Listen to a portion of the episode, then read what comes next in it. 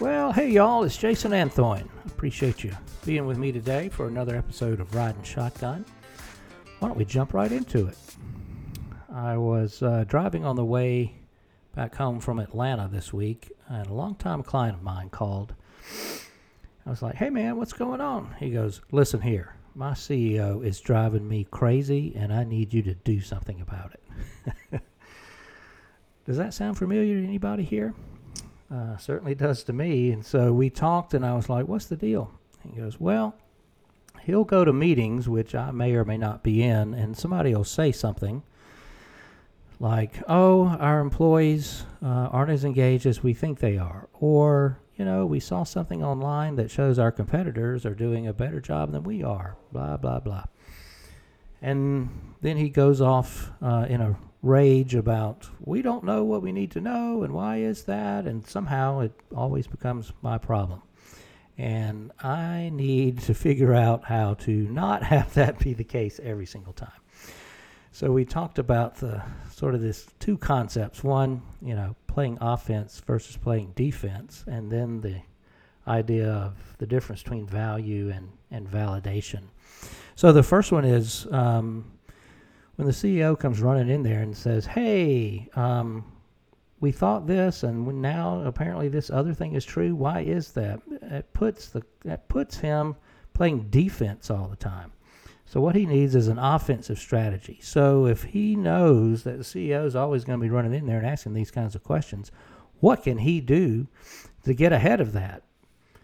One idea is to go around and find out what all these situations might be and then do some research and then understand what the answers are what's true and what's fake, you know, what it looks like outside of the four walls of their building, so that he's now playing offense. Um, so when the CEO comes tearing in there with one other thing that he's now upset about, he's ready. He's got some stats. He's got some data. It's not just his opinion, and it also doesn't catch him off guard every time. So he can just keep a prepared list of stuff there and be ready to go. So that's one thing around offense versus defense. The other idea is, is around value versus validation. And so all of us have clients, you know, whether you're in the consulting business or not, you do.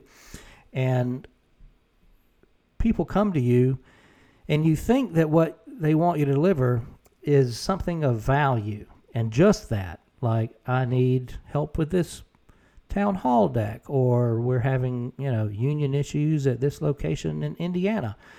And they just want some help. Um, and that they want that to be of value. And in your mind, you're like, okay, it's just this, just this deliverable.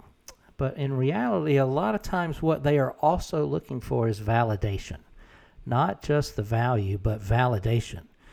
So somebody comes running in and says, "Hey, I need you to put this together, this PowerPoint, and here's the data, and, but I want this particular pie chart to be gigantic." You're like, well, it messes up the flow. It doesn't make sense. The design looks ugly.